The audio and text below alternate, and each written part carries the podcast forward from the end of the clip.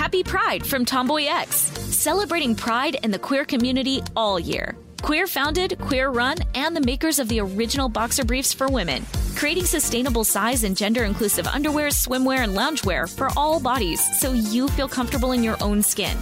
Tomboy X just dropped their Pride 24 collection. Obsessively fit tested for all day comfort in sizes 3 extra small through 6X. Visit tomboyx.com. Me. Focus Features presents Back to Black. I want people to hear my voice and just forget their troubles. Experience the music and her story Know this. I ain't no Spice Girl. like never before That's my daughter. That's my Amy.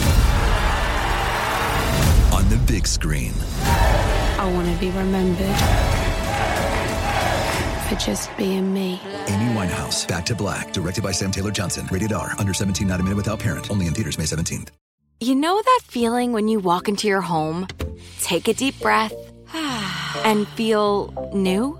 Well, that's what it's like to use Clorox Sentiva. Because Clorox Sentiva smells like coconut, cleans like Clorox, and feels like energy. It'll elevate any cleaning routine to not just clean, but also make every room smell like a tropical coconut getaway. Discover how Clorox Sentiva's powerful clean and refreshing scents can transform your space. Get yours in coconut or other fabulous scents at a nearby retail store.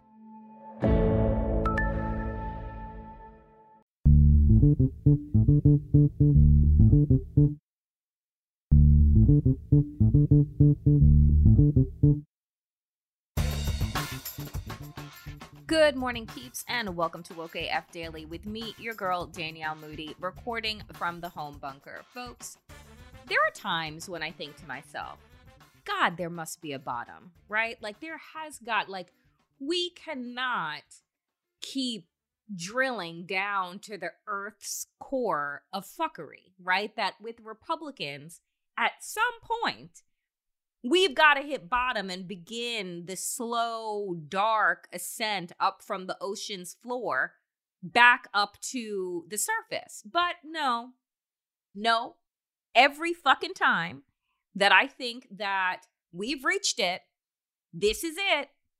We're going to begin the ascent. It's been dark. It's been crazy. It's been scary. It's been violent. But no, no, we're going to make the turn and make our way to the surface. And then they go ahead and just keep fracking, keep drilling, drill, baby, drill, as Sarah Palin once said, right? That's what they're doing.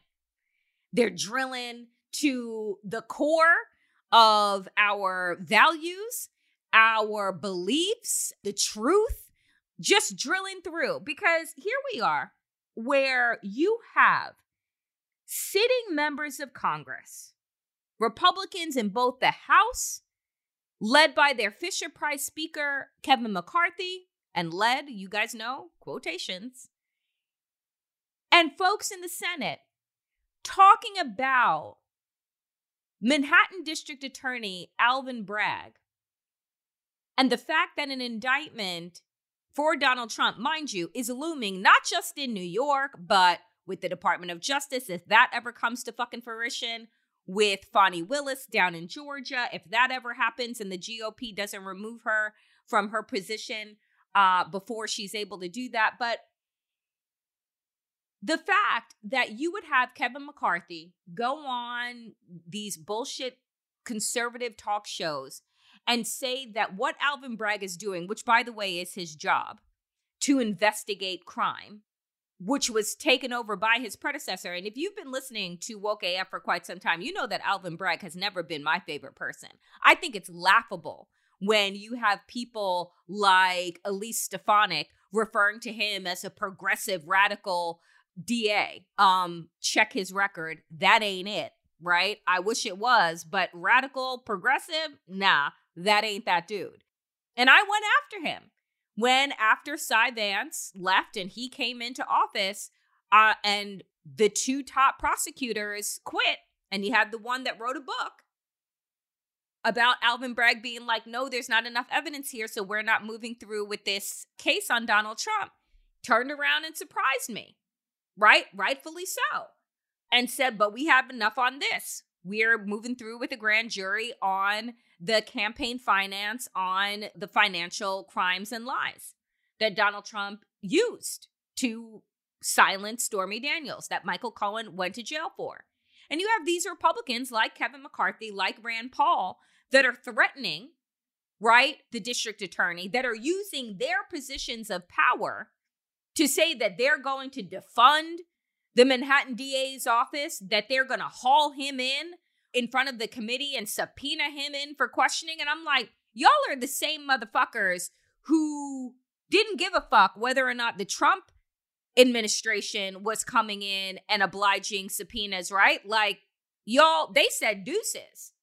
They said, fuck you, sue me, right? And unfortunately, the Democrats did not have the brass, the backbone, and the ovaries that it fucking takes to actually see through with suing folks who didn't show up for subpoenas, right? Outside of Steve Bannon. So I got to say that their defense of Donald Trump at this stage of the game, I'm like, this is the fucking family values party, right? The quote unquote family values. This man has been married, I don't know how many times, how many different kids from how many different babies' mothers. And then four months after his now current wife gave birth to their son, fucked a porn star. And this is the fucking cross you want to bear? This is the motherfucker you want to defend. This also coming from the law and order crowd that, like, it's all about law and order and giving cops the authority and the right to beat the shit out of, strangle, kill, shoot unarmed black people, shoot, harm, kill protesters exercising their right to assemble you're all good, fine with law and order, law and order there. But when it comes to following the fucking law, you want to go to bat for somebody that's been skirting the law and has had the ability to do so because he's rich, because he's white, because he's powerful, and because he is cis. Give me a fucking break. And again, with these bullshit journalists that when they sit down, and I'm not talking about the right wing media, I'm talking about when they want to do the quote unquote Sunday shows on ABC, CBS, and NBC, when they're sitting down for these interviews, where's the fucking follow up? When Mike Pence wants to say the district attorney should be paying attention to the crime spree happening in New York. Motherfucker, there ain't no crime spree here. Crime has been going down, right? So stop with your continued fear mongering of liberal blue cities. We're doing okay over here. How about you check your backyard? How about Ron DeSantis check what's going on in Florida? How about you have Hillbilly Elegy, JD Vance check what's happening in Ohio? Don't come checking for us in New York. We're good. So I appreciate Alvin Bragg's team coming out real swift and saying we're not going to be intimidated. Right? Now, you know, forgive me and I'm I this is not about Merrick Garland's sloth ass. But when it comes to the case that Fani Willis is building and when it comes to the case that Alvin Bragg is building, there is a reason I see now, right, as we're watching the weaponization of the Republican Party their power and platform to go after notable black, right? Attorneys and their offices to try and take them down, to try and do the Trump playbook of character assassination, flood the zone with shit, Steve Bannon, and see what sticks. And once again, it is going to be the media who allows them to get away with bullshit because God forbid you ask a follow up question, then maybe they won't return to your little show and you won't get the little boost in ratings. Maybe you should start thinking about our fucking democracy and what happens to the media industry when you have a Ron DeSantis that becomes president of the United States because of all your warm and fuzzy coverage, what he's going to do to the fourth estate exactly what he's doing down in Florida, which is disallowing the different media outlets that he doesn't like, that doesn't cover him favorably, to even be able to question him at all or do what the Trump administration did, which is just, you know, stop press briefings altogether and stop the access. So the ability to have transparency. Wake the fuck up. Ugh. I feel better having gotten that off my chest. What about you? Coming up next, friends, my conversation with our in house doctor, Dr. Jonathan Metzl, to talk about, yes, Rand Paul again and the fact that he tweeted out a picture with him which originally i was i was wrong i referred to the young man in the photo as his son uh, it is not his son it is the son of one of his constituents who was reprimanded at his school for wearing an ar-15 american flag sweatshirt yeah so, Dr. Jonathan Metzl and I will get into that conversation coming up next. Happy Pride from Tomboy X, celebrating pride in the queer community all year. Queer founded, queer run, and the makers of the original boxer briefs for women, creating sustainable size and gender inclusive underwear, swimwear, and loungewear for all bodies so you feel comfortable in your own skin. Tomboy X just dropped their Pride 24 collection obsessively fit tested for all day comfort in sizes 3 extra small through 6X. Visit tomboyx.com.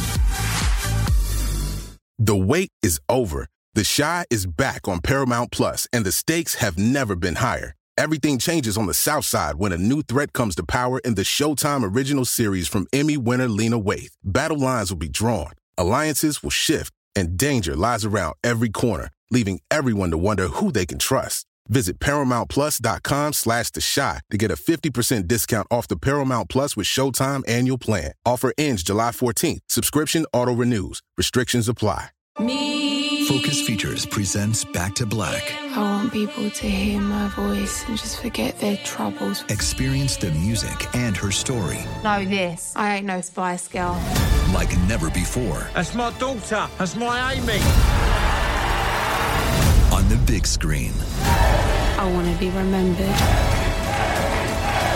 for just being me. Amy Winehouse, Back to Black, directed by Sam Taylor Johnson. Rated R, under 17, not a minute without parent. Only in theaters May 17th. Folks, you know that whenever we have the opportunity to speak with our in house doctor, Dr. Jonathan Metzl, I am always thrilled. And Jonathan, I want to start off today with a tweet that I sent you that I saw earlier in the week. And it was from actress Yvette Nicole Brown, who, you know, I enjoy her work a lot. And it's a picture for folks who haven't seen it. It is a picture of an angry mob of mostly white women. And in the picture, it is with regard to Ruby Bridges. And it reads this The people who threw rocks at Ruby Bridges for trying to go to school in 1960 are now upset that their grandchildren might learn about them throwing rocks at Ruby Bridges for going to school. And I said, quote retweeted, and I said, this shit doesn't end. Racism doesn't die. And so I just want you to speak to that fact that this history, Ruby Bridges is 60 years old. And this is the history that they want us to deny. So I want you to just speak to that. Well, you know, I, I guess I have grown up you know, as many people like us who grew up in the aftermath of the 60s thought that we were in a kind of progress narrative, you know, we we were unenlightened before and then we realized that our country was much better with equality for all these reasons and people fought for their rights and for their you know, seat at the table and then we had a you know, more political representation, more education. And so you always think of progress as being like a kind of straight line from down to up and what we're seeing is that that is not that is not necessarily true. That a lot of the battles that people were fighting in the 1960s are still being fought. And in education, it's just so shocking that education, that kind of getting people to turn on education, which is you know the core of the civil rights movement of the 60s. It just it, you know it, it I think people uh, it's just taken people a lot of a lot of just bandwidth to realize that that was even still an issue. Like we're really still not going to teach people. We're still not going to teach people about our history, but it just it really does feel like a lot of the issues are on Redux. Now, I will also say I'm talking to you from Tennessee, Mm-hmm. Mm-hmm. and we've had we've had the, probably the you know about as bad as as Florida has been Tennessee. I mean, we're having all these anti history and anti sexuality, anti education kind of bills happening here. Um, we'll see what happens, but there was a huge concert uh, that we filled Bridgestone Arena last night. You know, tens of thousands of people came out. Mm-hmm. So there's a lot of unhappiness. People, I mean, the energy I felt last night in Nashville of people basically saying we're not going to go back there um, was was pretty deep. But it really does feel like we're just we're just back to fighting the same issues. So that that's point number one. And then number two is like if you're going to take Black history off the map, like think of all the stuff we've grown up with that you can't teach. Like, can you teach that there was segregation in baseball? Can you teach the Jackie Robinson story? No. Can you teach? I mean, you know, not teaching about slavery is like a pretty big part of our history of this particular country. Um, but all these things that are just kind of standard components of like, here's what it means to be an American is to learn from the errors of our past so we don't make them again. And once you take that off the map, you're looking at a you're looking at a pretty weird telling just of a, American history with a, a lot of very real gaps and a lot of people and experiences erased. What I find really stupid, right, about what is happening right now, because I have rage. I have a lot of rage, particularly as a former educator.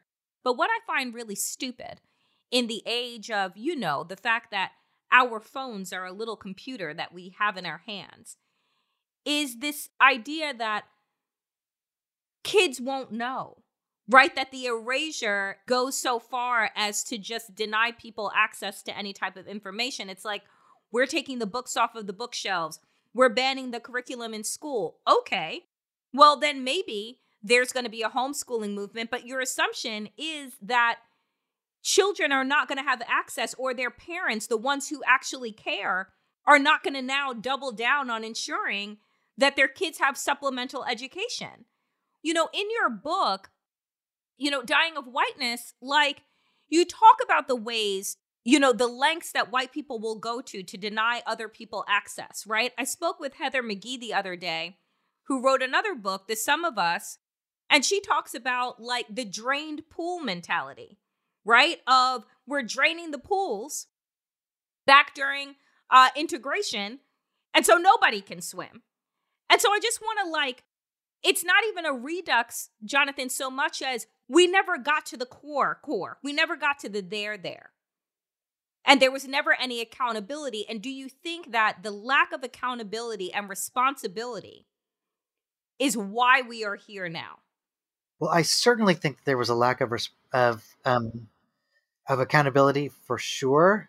But but I have to say, I also think we're here now because they think they can get away with it. Um, you know, I think this is a what they see as a power move. Like now is this moment where they control the courts. There's so much, you know, gummed up racial resentment about politics. The pandemic made people really distrustful of the government.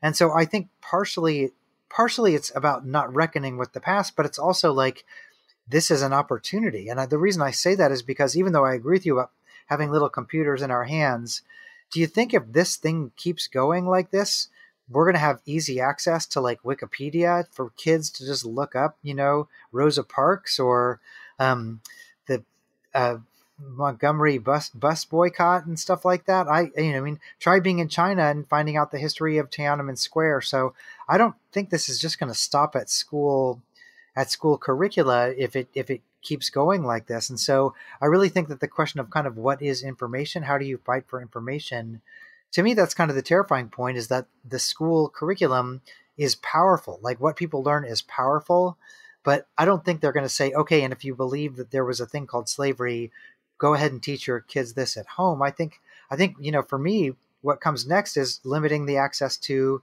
what is information. And you can see that already with uh, with with textbooks and and I don't know. I just I don't think this thing just stops where it is right when now. when of course it doesn't stop unless the people decide that they're going to stop it, right? But what when you talk about you know look at China and we know this, right? We we know the erasure. We know that there is no access outside of what the government wants you to see on the internet because they control everything. That's something that is nationalized, right?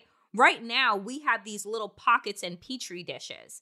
And I'm wondering if because you are on a college campus and this is also what Ron DeSantis is targeting and this is what, you know, the governor in Tennessee is targeting.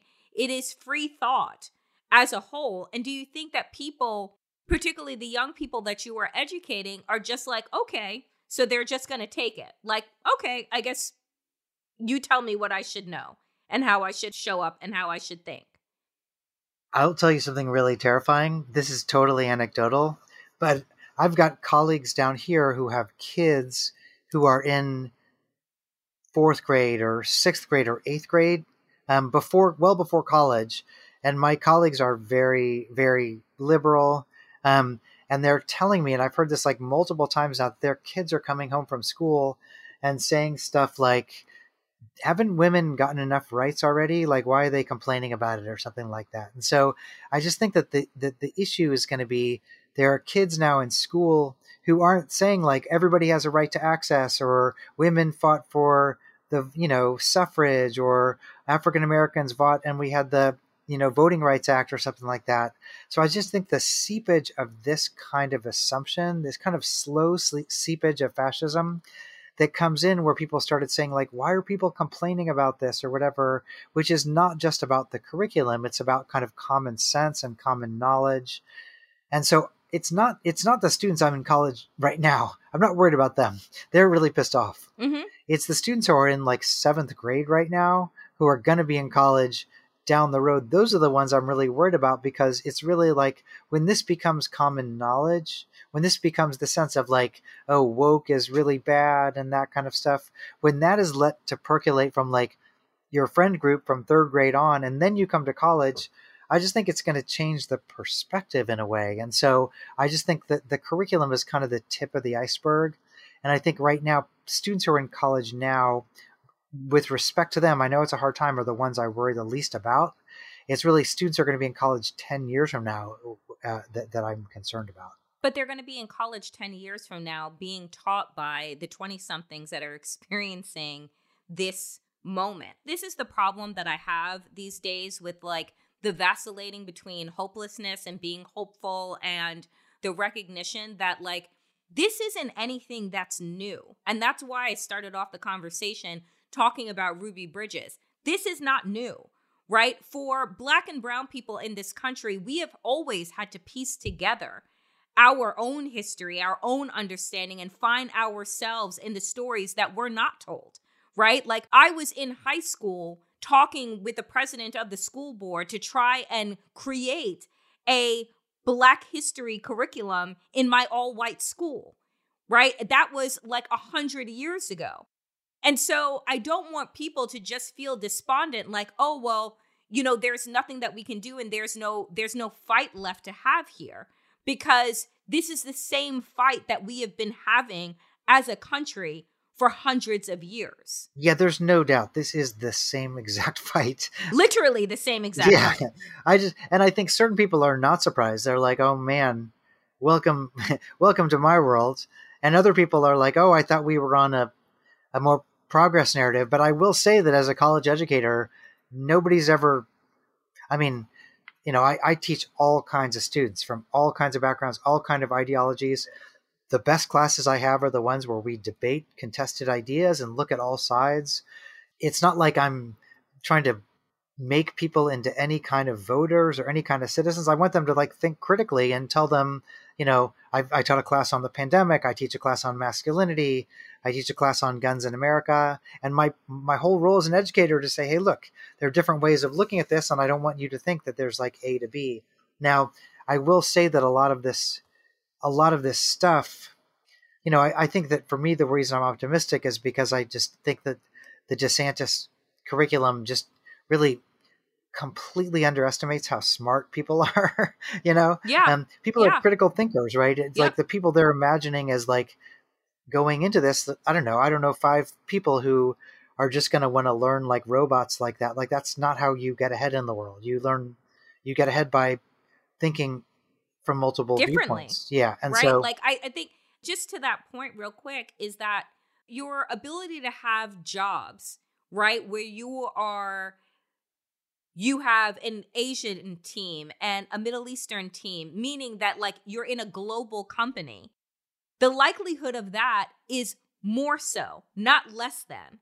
And so for people, in order to be competitive, you have to have critical thought. Otherwise, all you're doing is setting yourself up to like be a cog in a machine and we don't even create factories anymore. Like we don't we don't build shit here. We send it all overseas. And so a part of this is about the dumbing down of America, but it's also our inability to be competitive globally. I mean, look at Florida. They're having untrained military veterans and their completely untrained spouses. spouses teach. So, what are you going to get from that? You're not going to get people who are going to compete globally. You're going to get people who can work in factories. So, I think the the whole idea of this is to create a working class and an elite class. I mean, I think that's the that's the um mm-hmm. that's the plan. so um so it's tough, man. I mean, you know, we have a lot of students who come here from really disadvantaged backgrounds, not even, you know, of all kinds of disadvantaged backgrounds, you know, people who grew up in very poor settings across this country who come here and they they're going to be the leaders of tomorrow and I just think you're really putting poor students at a real disadvantage obviously when you just assume that their lot in life is to is to work in a serve. factory eh, yeah work in a factory or serve happy pride from tomboy x celebrating pride in the queer community all year Queer founded, queer run, and the makers of the original boxer briefs for women, creating sustainable size and gender inclusive underwear, swimwear, and loungewear for all bodies so you feel comfortable in your own skin. Tomboy X just dropped their Pride 24 collection. Obsessively fit tested for all day comfort in sizes 3 extra small through 6X. Visit tomboyx.com. The wait is over. The Chi is back on Paramount Plus, and the stakes have never been higher. Everything changes on the South Side when a new threat comes to power in the Showtime original series from Emmy winner Lena Waithe. Battle lines will be drawn, alliances will shift, and danger lies around every corner, leaving everyone to wonder who they can trust. Visit ParamountPlus.com slash The Chi to get a 50% discount off the Paramount Plus with Showtime annual plan. Offer ends July 14th. Subscription auto-renews. Restrictions apply. Me. Focus Features presents Back to Black. I want people to hear my voice and just forget their troubles. Experience the music and her story. Know this. I ain't no Spice Girl. Like never before. That's my daughter. That's my Amy. On the big screen. I want to be remembered for just being me. Amy Winehouse, Back to Black, directed by Sam Taylor Johnson. Rated R, under 17, not a minute without parent. Only in theaters May 17th real quick, Jonathan, I want to switch gears before I let you go, which is Senator Rand Paul earlier in the week tweeted a picture that I sent you. And I mistakenly, when I was doing my video on TikTok, said that it was his son. It's not, it's a constituent's. It's not his son. son. No. And for folks who haven't seen the picture or haven't seen my TikTok video where I put the correction in the caption, Rand Paul is, has his arm around a young white boy who wore a sweatshirt to school of AR 15s turned into the American flag. And rightfully so, the young man was disciplined. Rand Paul took to Twitter to say, Can you believe that this young boy was disciplined for wearing this sweatshirt? Yeah, you fucking dummy. I can actually, because school shootings are a norm in America, and they're normally perpetuated by young white boys. So I just wanted to get your reaction to the fact that, again, if that were a black or brown boy that were wearing that same sweatshirt, I'm sure Rand Paul would be the first one to say, look at that thug, right? But here he is with his arm around this white boy who is what, growing up to be the next Kyle Rittenhouse? Unclear. Well, I know a great book that you're going to be able to read about this exact topic coming out next January written by me. Um, but I will say that this is not an empty signifier. That we just passed a bill two weeks ago here in Tennessee, or is is being voted on, where they lowered the age of open and concealed carry of long guns to 18.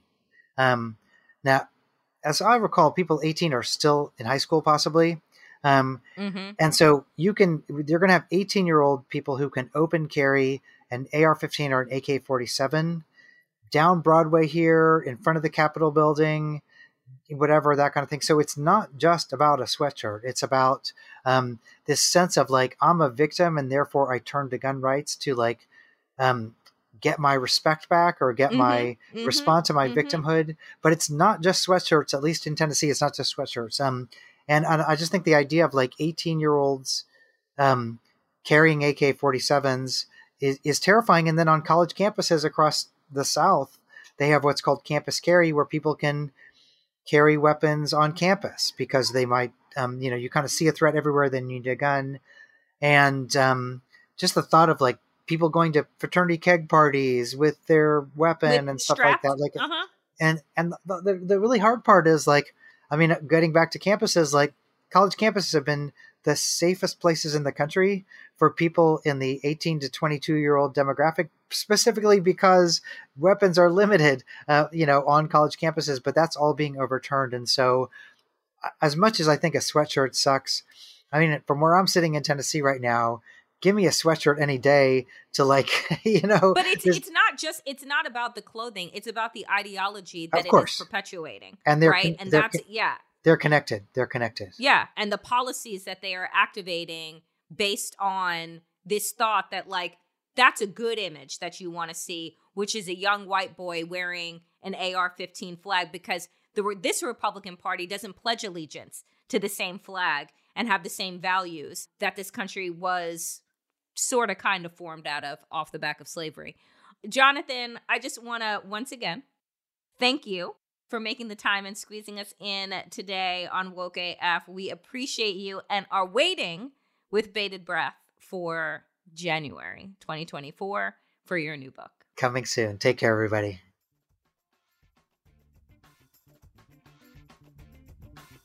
That is it for me today, dear friends, on Woke AF. As always, power to the people and to all the people power. Get woke and stay woke as fuck.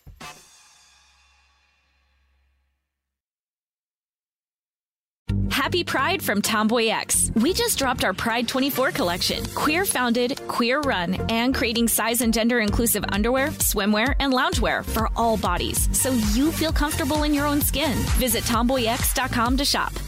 Open a limited time 11 month certificate at Kemba Financial Credit Union. At 5.25% APY, it's more than triple the national average, plus, it's a safe and secure way to grow your money. Visit your local branch or kemba.org slash CD for details. Offer expires May 31st, 2024. APY equals annual percentage yield. Restrictions apply. $500 minimum and $250,000 maximum deposit. Advantage status required. Comparison based on bank rate average. Federally insured by NCUA. Imagine you're a fly on the wall at a dinner between the mafia, the CIA, and the KGB. That's where my new podcast begins. This is Neil Strauss, host of To Live and Die in LA.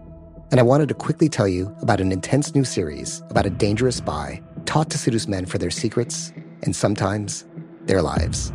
From Tenderfoot TV, this is To Die For. To Die For is available now. Listen for free on the iHeartRadio app, Apple Podcasts, or wherever you get your podcasts.